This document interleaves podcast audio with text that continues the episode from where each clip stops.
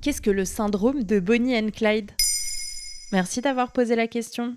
En janvier 1930, Bonnie Parker n'a que 19 ans et est tout juste séparée de son mari quand elle rencontre le petit truand Clyde Barrow et tombe amoureuse de lui. Elle le suivra pendant 4 ans, jusqu'à leur mort dans une embuscade, et l'assistera dans de nombreux crimes. Cette histoire américaine, souvent romancée, pose les bases du cliché de la compagne du criminel, jusqu'à donner son nom à un syndrome, appelé officiellement hybristophilie. En clair, l'hybristophile tombe amoureux du criminel uniquement car c'est un criminel. C'est un syndrome reconnu? Le terme syndrome est plutôt un abus de langage ici. En effet, il n'est pas reconnu par les chercheurs en pathologie psychologique et est plutôt utilisé par les criminologues pour parler de femmes qui tombent amoureuses de violents tueurs en prison.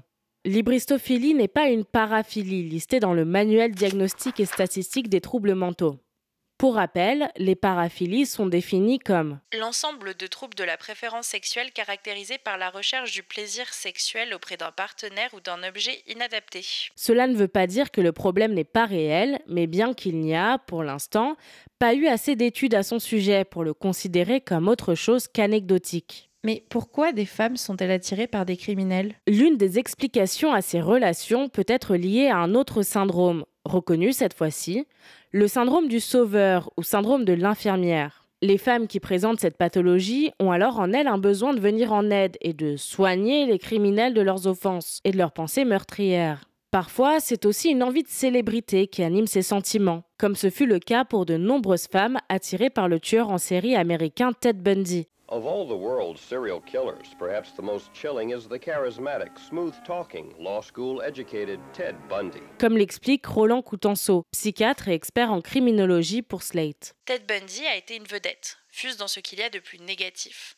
Ces jeunes femmes pensaient qu'en étant proches de lui, elles deviendraient des vedettes à leur tour, que son aura rejaillirait sur elles. Ce qui est sûr pour Sheila Eisenberg, autrice de Women Who Love Men Who Kill, qui a interrogé une trentaine de femmes hybristophiles, c'est qu'elles ont tout un point commun, un passé rythmé par des traumatismes.